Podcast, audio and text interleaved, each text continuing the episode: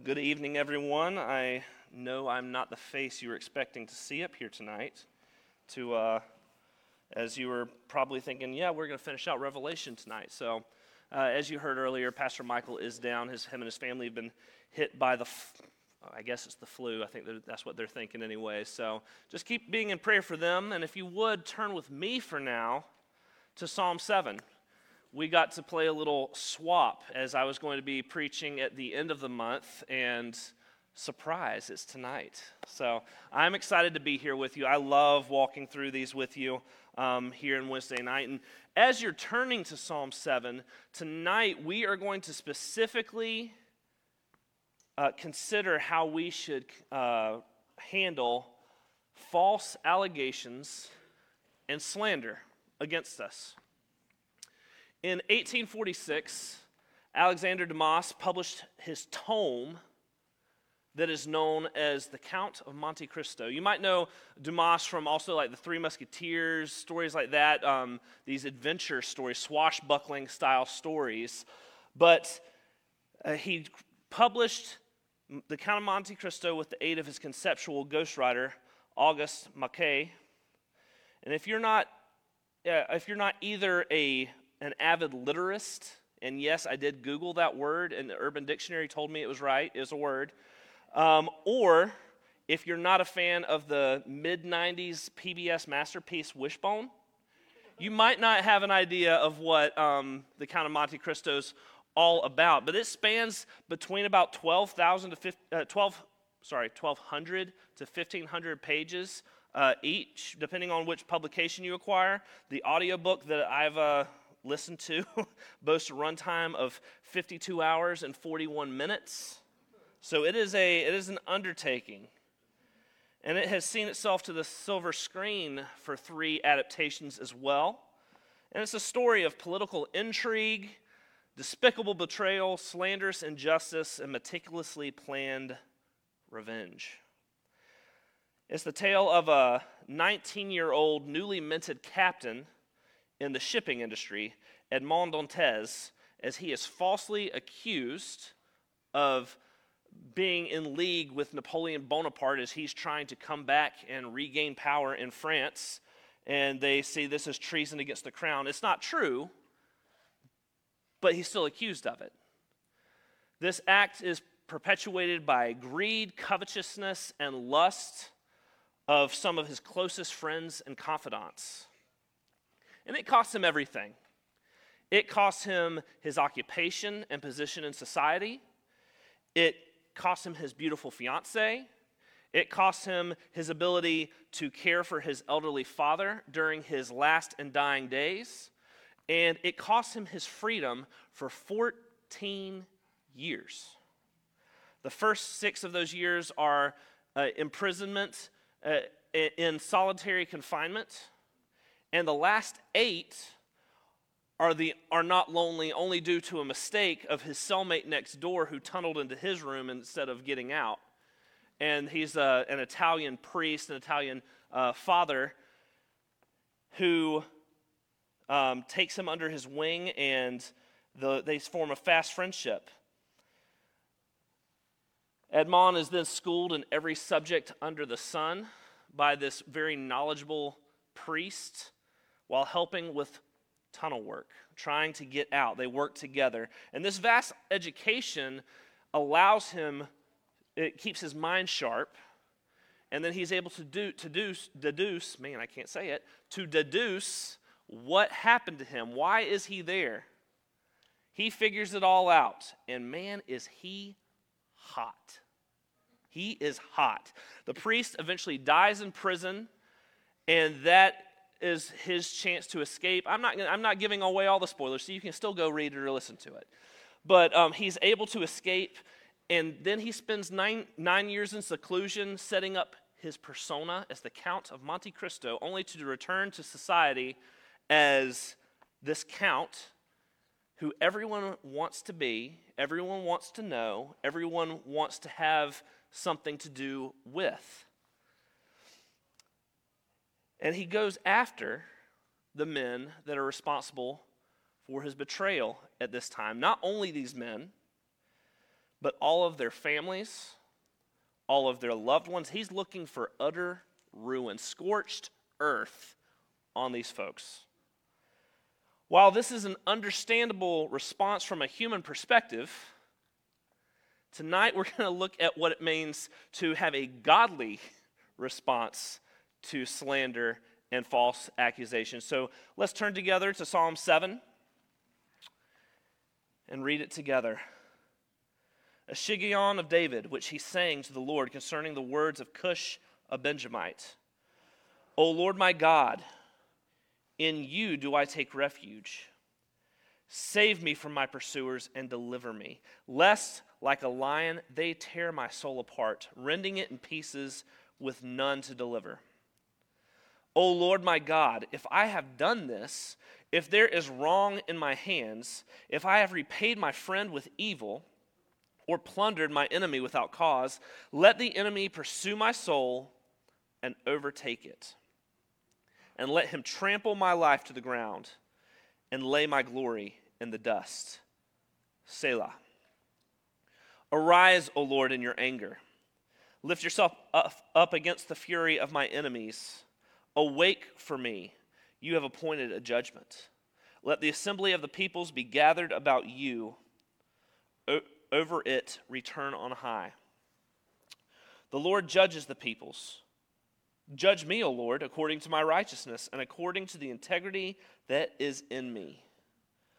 Oh, let the evil of the wicked come to an end, and may you establish the righteous. You who test the minds and hearts, O righteous God. My shield is with you, who saves the upright in heart.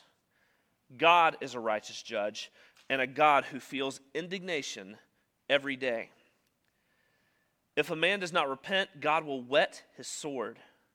He has bent and readied his bow. He has prepared for him his deadly weapons, making his arrows fiery shafts.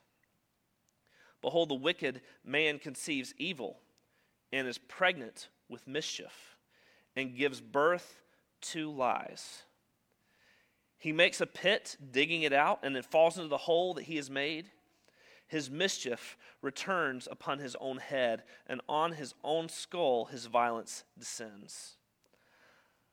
I will give to the Lord thanks due to his righteousness, and I will sing praise to the name of the Lord, the Most High. Father, you are the Lord Most High. You are righteous. And Father, I pray that as we turn in your word tonight, that you equip us, that you ready us for times where we may face accusations, we may face uh, slander, we may face things that are just plain lies told about us, that tarnish our reputation, that tear apart our family, that stain the reputations of those that we associate with.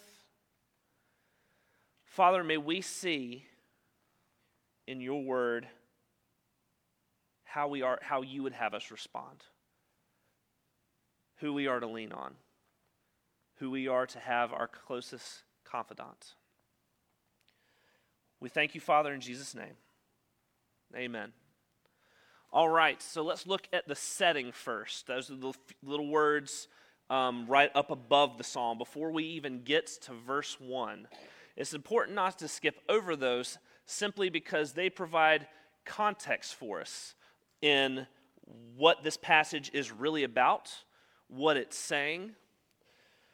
So, first we see that this is a Shiggaion of David. So, David wrote it. It's a Shiggaion. And this is the, the, the only other place that this word Shiggaion is used in Scripture Say that five times fast, why don't you? Um, the only other place it is used in Scripture is Habakkuk 3 in verse 1. The root of Shiggaion in Hebrew is shagah, and it means to go astray, to meander, or to wander. And that really reflects in the psalm because this psalm has a lot less cohesion in stanza size, in stanza content, in the thread that's woven between stanzas. than a lot of the other Psalms that we have studied already or will study again. It re- meanders from one topic or point into another that, though related, does not have a thorough de- development in the stanza before. And David is pouring out his soul in a different approach. And really, this, this structure give this, gives this psalm a stilted and very raw feel as you're reading it, as you're reflecting on it. Similarly, in this introduction, there's Cush the Benjamite. And this is the only time we hear about him. So we don't know exactly who he is. Though his being a Benjamite lends itself and offers a little bit of a peek at possible motivations. Uh, Benjamin was King Saul's tribe.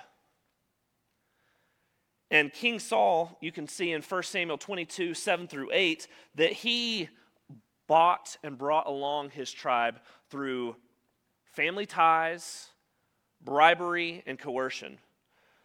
Their acts of injust, injustice were fueled by tribalism.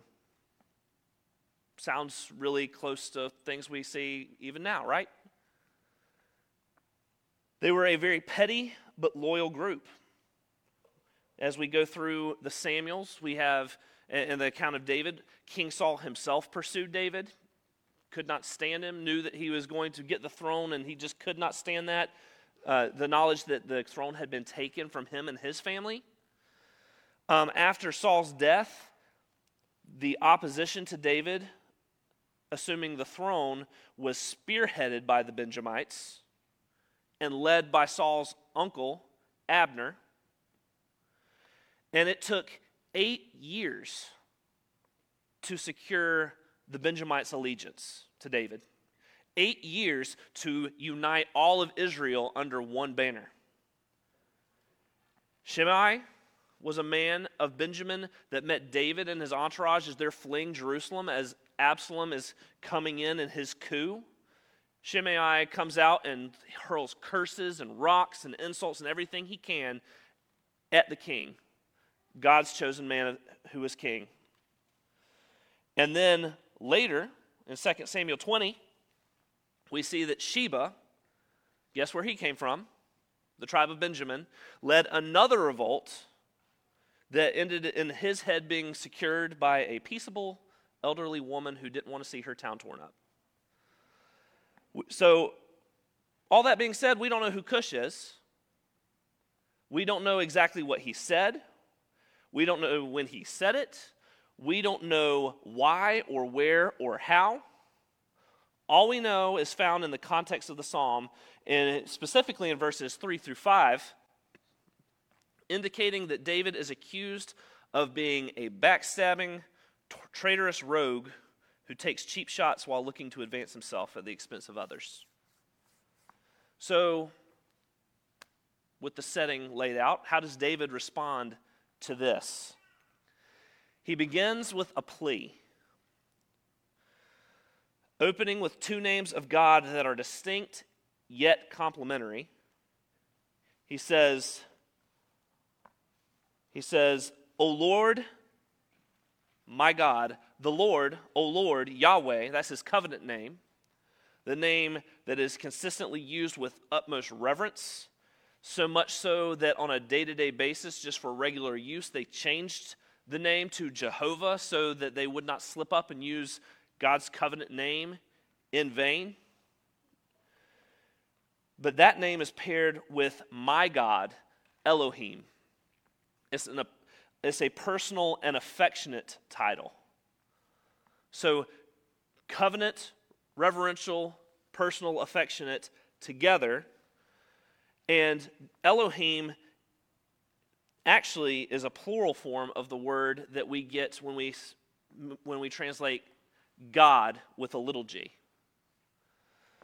In Hebrew and many other languages, you would pluralize something to reference a singular when you are giving a sign of supremacy or might. contributing supremacy or might to something. So by calling him Elohim, he is the God above all gods, he is the God. The psalm says that his almighty yet intimate God is his refuge, his defense, his hideaway from the cares and troubles of the world. And he needs a place for safety because he is being pursued by his enemies. Verse 2 depicts both his pursuers and the damaging effects of slander. David employs an image from his shepherding days.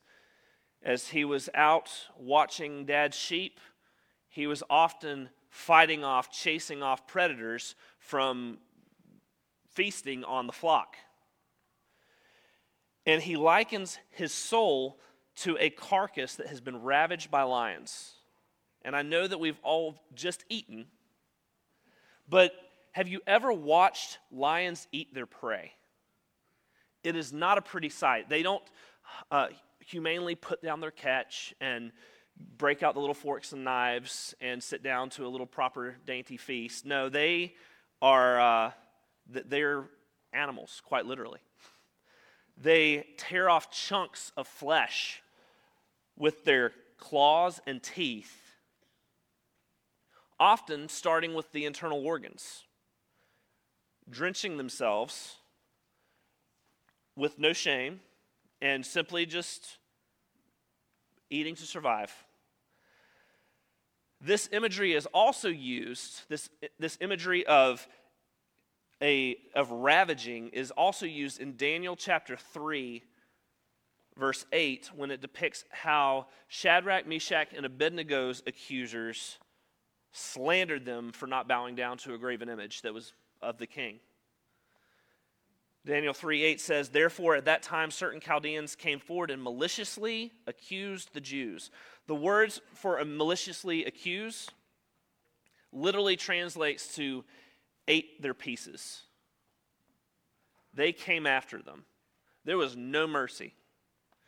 So, again, slander is likened to this brutal devouring of flesh. Now, that should sink into us too for the times that we are tempted to this. We're not just saying little things that might chip away at somebody that we don't like. We're not saying little things that might just get on their nerves and get under their skin or maybe get their best friend not to like them anymore. No, we are brutally tearing at them. They are brutally tearing at us when, when they are slandering us. But now, like I said, apply that visual to the soul of the accused, the slandered. Rending my soul to pieces is a tame description when you get down to the nitty gritty of what lions do to their prey. We all turn somewhere when hard times hit. When we're slandered, when we're accused, when any hardship comes, we take refuge in something or someone. And we are made with the need to express that discomfort and displeasure.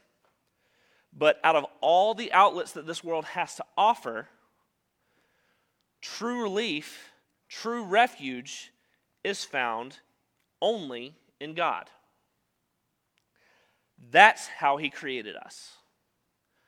He created us not to run to our spouse, to our brother, to our sister, to our mother, to our father, to our pastor, to anyone else. Now, there's nothing wrong with sharing your struggles with these trusted sources. The Bible tells us, as brothers and sisters in Christ, to help bear each other's burdens. But it's all about where you turn for the deepest possible relief. Where are you looking for true fulfillment, true refuge? when it comes to these things. And that's really hard to remember in times of extreme pain and discouragement, discomfort. And yet we should. We absolutely should. should. We're called to. So after David's plea, we have his probity. After pleading with God to be his refuge, David asserts his innocence. Probity is just his upright character, his highest of moral character. And he seeks and speaks of his high standards of morality as it has been evident in all his dealings. Even those with Saul while being hunted, as Saul is pursuing him round mountains, through the woods, everywhere. David had the chance to end Saul two times, and he didn't do it. So he is innocent. He is claiming innocence in verses 3 through 5. O Lord my God, if I have done this, if there's wrong in my hands, if I have repaid my friend with evil or plundered my enemy without cause, let the enemy pursue my soul and overtake it, and let him trample my life to the ground and lay my glory in the dust. So even though he's asserting his innocence, his high moral character, he also knows that he is completely capable of heinous sins. That's why he doesn't claim sinless perfection. In verse 3, that first line, O Lord my God, if I have done this, that specific accusation, if I have done this, and what did he say should happen to him if he has done this, if he has offended in this way. He says, Let me be trampled into the dust. May I be like a corpse on the battlefield. May my enemy have victory over me because I deserve it. If I did what I am being accused of, I deserve all this punishment. I deserve their indignation, but I know I didn't. So we should be willing to take inventory of our hearts our souls, our minds, to make sure that we truly haven't offended before we, uh, before we claim our innocence. Then and only then should we declare our innocence before the Lord, and then and only then do we proceed to ask for justice. In verses 6 through 7, we find just that a request for justice. Arise, O Lord, in your anger Lift yourself up against the fury of my enemies. Take uh, uh, awake for me. You have appointed a judgment. Let the assembly of the peoples be gathered about you. Over it return on high. This is a, like I said, this is a request for justice. It's a legal pronouncement, an official and authoritative declaration of innocence. And God and David asked God to perform three actions in verse 6. He says, Arise, lift yourself up, and awake. Arise in your anger. Don't put a lid on it. Don't let this injustice pass without decisive action. The target of that indignation should be this accusing enemy, this slanderous enemy, this pursuer. We see the next action lift yourself up against the fury of my enemies, stand between me and my pursuer. Raise yourself up, defend me, physically if it comes to it, but clear my name in the sight of everyone. This is the picture of a courtroom with God sitting firmly on the judge's bench. And then finally, the third action, awake. Now we know that God's not asleep. We're told later in Psalms that this is one of the reasons why we can trust him to keep us from all evil. Psalm 121 4 says, He will not let your foot be moved. He who keeps you will not slumber. Behold, he who keeps Israel will neither slumber nor sleep. So David's simply reiterating act rise up, awake. After we t- turn to the Lord with our complaints and confide our hurts in Him, we leave the action in His hand. We've already called out to Him, we've already said, Lord, this is wrong, this is injustice. And then David shows us that we leave it firmly in God's hand. We leave the job of defending us to Him. There will be times in life where injustice just seemingly reigns unchecked in our lives. There will be times when the Lord equips us to be the tools of His justice for the good of others, but there will also be times where we have to leave the judgment in His hands and not pursue retribution apart from Him. Verses 8 through 16 show us God the protector. This is the biggest stanza, the biggest chunk of this psalm. The Lord judges the people. Judge me, O Lord, according to my righteousness and according to my integrity that is in me. O let the evil of the wicked come to an end, and may you establish righteousness, you who test the minds and hearts. O righteous God, my shield is with God who saves the upright in heart. God is a righteous judge and a God who feels indignation every day. If a man does not repent, God will whet his sword. He has bent and readied his bow. He has prepared for him his deadly weapons, making his arrows fiery shafts. Behold, the wicked man conceives evil and is pregnant with mischief and gives birth to lies.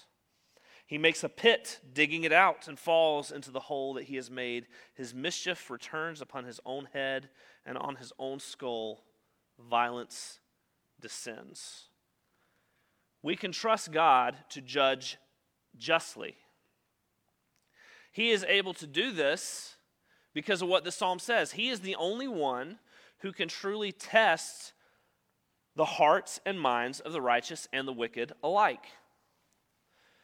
Now, the Hebrews had a different understanding of where cognition and emotions sat within the body. We think of the mind as that's the intellect, that's our cognition, that is our thoughts. We think of the heart as how we feel.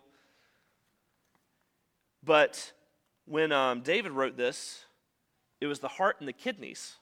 He wrote about the heart and the kidneys. God would test the heart and the kidneys. Now, I know that doesn't have the same level of ring and intelligibility to us, but the heart was considered to be the, the place where thoughts, thoughts were formed. And there is something that rings true in that, even to our understanding today. The reason and the purpose behind identifying the kidneys as the seat of the emotions, the affections, is because the kidneys are protected, they're concealed deep within our fatty tissue. And this understanding fits so well because they're because because they're concealed so deeply, just like our affections, our intentions are concealed deeply within the recesses of our soul. In verse 10, the imagery begins to shift. Over the course of three verses, the psalmist moves us uh, from the court of law and the Lord as a judge to preparing to portraying him as a protective warrior. Now, I would say that a judge is a fairly more passive image than a warrior, than a protector. But the Lord is both simultaneously. But he's a righteous judge, and he's such a righteous judge because in verse 11, he feels indignation every day. When considering verse 11, Charles Spurgeon said, He not only detests sin, but is angry with those who continue to indulge in it. We have no insensible and stolid God to deal with. He can be angry, nay, he is angry today and every day with you, ye ungodly and impenitent sinners. The best day that ever dawns on a sinner brings a curse with it. Sinners may have many feast days, but no safe days. From the beginning of the year even to its ending, there is not an hour in which God's oven is not hot and burning in readiness for the wicked who shall be as stubble, who shall be as fuel for the fire. God's holy offense at sin causes him to shrug off his judge's robes and wade onto the battlefield. The idea of Yahweh as a warrior is found repeatedly throughout the Old Testament. When the Israelites crossed the Red Sea on dry ground and look back and see the Egyptians, uh, the Egyptian pursuers, catastrophically overwhelmed by the returning of the waters, they sang. Exodus 15, 1 through 3. Then Moses and the people of Israel sang this song to the Lord, saying, I will sing to the Lord, for he has triumphed gloriously. The horse and his rider he has thrown into the sea. The Lord is my strength and my song, and he has become my salvation. This is my God, and I will praise him, my Father's God, and I will exalt him. The Lord is a man of war. The Lord is his name. Jeremiah describes him as thus Jeremiah 20, 11 through 12. But the Lord is with me as a dread warrior. Therefore, my persecutors will stumble. They will not overcome me. They will be greatly shamed, for they have not succeeded. Their eternal dishonor will never be forgotten, O Lord of hosts, who tests the righteous, who sees the heart and the mind. Let me see your vengeance upon them, for to you have I committed my cause. And then finally, we get one more picture of whereas Exodus and Jeremiah were prophetic song um, speakings of how God acted. Now we, we did see the horse and chariots thrown in the sea. But in 2 King 1935, there's a very visceral and real picture of the aftermath of God the warrior stepping out on the battlefield. 2 Kings 19:35 and that night the angel of the Lord went out and struck down 185,000 in the camp of the Assyrians. And when people arose early in the morning, behold, these were all dead bodies. The Lord does not play around. The Lord, when it comes to wickedness, when it comes to sin, He is very decisive as a judge, and He is a warrior. We see that it continues that his, David says his shield is with God. It's a picture of a shield bearer, right? God is standing on the battlefield with David fighting along beside him. That should be an image that comforts us in the midst of slander or accusations or anything else that might come our way, that the Lord is by our side, shield in hand, ready to hand that to us at a moment's notice. He is our shield bearer, fighting alongside. Our refuge and salvation is found behind his defensive weapon, his shield. But he not only covers us defensively, he prepares offensive weapons as well. And he deals with the unrepentant pursuer. We see in verse 12 that if a man does not repent, God will whet his sword. He is honing that edge. He is honing the edge of his sword to such a point that it can do nothing but cut. We see that his bow is bent with a fiery arrow nocked and ready to be loosed. Now, a warrior doesn't just draw his bow back on the battlefield. Once that arrow is on the string, once that bow is brought back, there's nothing to do but let go. These arrows of judgment are ready to rain down on the heads of the wicked with nowhere to hide. The last four verses of this stanza see yet another shift. So we had the shift from um, God the judge to God the warrior, and now we shift to the focal point from being the Lord to the wicked himself, the wicked people themselves. And we are often so desensitized by the language of Scripture. The description of the lions ravaging the soul being one example. Here's another. Behold, the wicked man conceives evil and is pregnant with mischief and gives birth to lies. Think of how gruesome and disgusting it is to be impregnated by evil. To go through the birthing process, the birthing pains for lies. James uses the same language when it comes to temptation and sin. If you look at James 1 14 through 15, he says that, but each person is tempted and when he is lured and enticed by his own desires. Then desire, when it has conceived, gives birth to sin, and sin, when it is fully grown, brings forth death. So desire literally seduces us, fills us with sin and we completely consent to this. The wicked completely consent to this. Sin matures in the lives of the wicked. Sin matures, can very well mature in our lives and bring about spiritual and eternal death. But we present ourselves as whole and clean, sometimes on the outside, while we're housing death inside. This is the exact thing that Jesus condemned the Pharisees on. Matthew 23, 25 through 28. Woe to you, scribes and Pharisees, hypocrites, for you clean the outside of the cup and the plate, but inside they are full of greed and self indulgence. You blind Pharisee, first clean the inside of the cup and the plate, that the outside also may be clean. Woe to you, scribes and Pharisees, hypocrites! For you are like whitewashed tombs, which outwardly appear beautiful, but within are full of dead people's bones and all uncleanliness.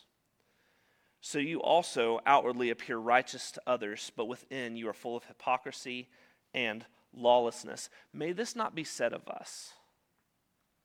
May we, as God's church,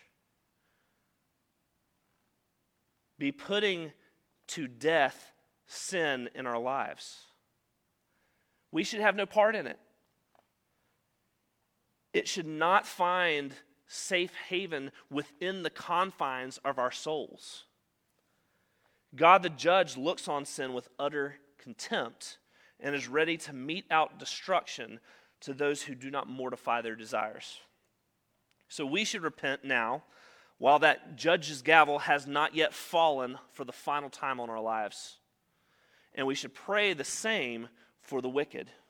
We should pray the same for those who slander us. We should pray, pray the same for those who accuse us. The last verse, the last verse of Psalm 7 turns to praise. We've just come out of how mischief is falling onto the heads of the wicked, evil man, and David turns to praise. It's a celebration of God's righteousness, a celebration of, of our true defense. David sets his heart on God the entire time by reminding himself of who God is, who he is, and who the wicked are. And at the end of, of it all, after pouring out the pain and anguish of his slander rending his soul, all he can do is sing praise to God. This shows us that there's no room for gloating, brothers and sisters. There's no room for gloating when judgment is met out on our enemies that are pursuing us. When confronted with the righteousness of God, first it should show us our own insufficiencies, as well as the justice that God is pouring out on our behalf. And we should lift our voices an awe inspired song because he is worthy, period. Edmond Dantes realized the extremity of his, extremities, uh, the extremity of his errors too late to reconcile and respond rightly. To respond with anything other than a cold plate of vengeance.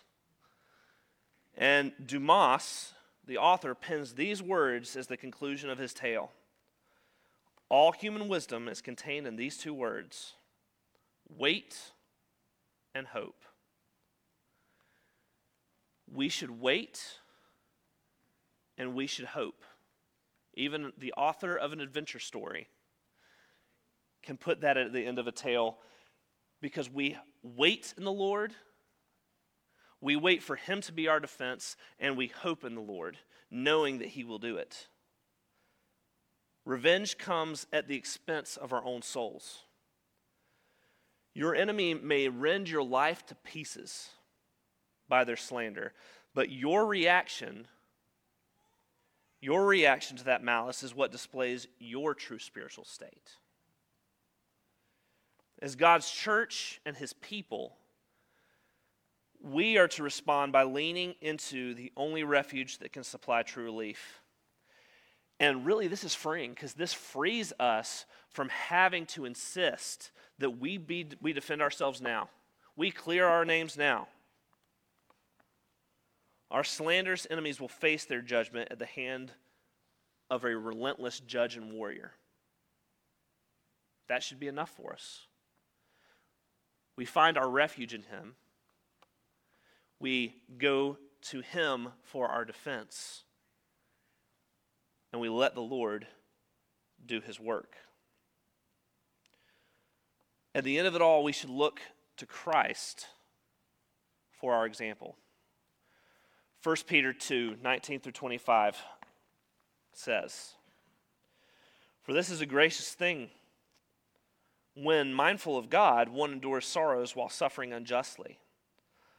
For what credit is it if, when you sin and are beaten for it, you endure? But if, when you do good and suffer for it, you endure, this is a gracious thing in the sight of God. For to this you have been called. What were we called to? We were called to do good and suffer for it. For to this you have been called because Christ also suffered for you, leaving you an example so that you might follow in his steps. He committed no sin, neither was deceit found in his mouth. When he was reviled, he did not revile in, in return. When he suffered, he did not threaten, but continued entrusting himself to him who judges justly. He himself bore our sins in his body on the tree, that we might die to sin and live to righteousness. By his wounds you have been healed. For you were straying like sheep, but have now returned to the shepherd and overseer of your souls. Let's pray. Lord, may we return to you over and over again as the shepherd and overseer of our souls, the souls that may be bleeding that may have chunks torn out of them, that may be hurting and causing us to weep and causing us very much spiritual, emotional pain. May we turn to you and act in the example of Christ. Father, the world wants us to lash out. There are plenty of examples all around us even um, within the entertainment we consume, that just seems the right way to respond. They're going to get what's coming to them. They crossed us, so we have to defend ourselves. But Father, you've shown us through your servant David and through your word that that is not the answer. The only lasting refuge is you. You showed very clearly how effective you are at your workings. We know that you are the only righteous judge, the mightiest of warriors. So may we be reminded of it time and again. Bring these words to our minds and may we plant them deeply in our hearts so that in the instance of offense, we can simply run to you. Father, I thank you for my brothers and sisters who are here tonight. I pray that you would give us grace as we continue to walk into this week. May we truly be your workmanship in our lives, walking in the good works that you have for us to do in front of this community, in front of our coworkers, in front of our families. And may you receive all the glory and the honor in it. We thank you in Jesus' name. Amen.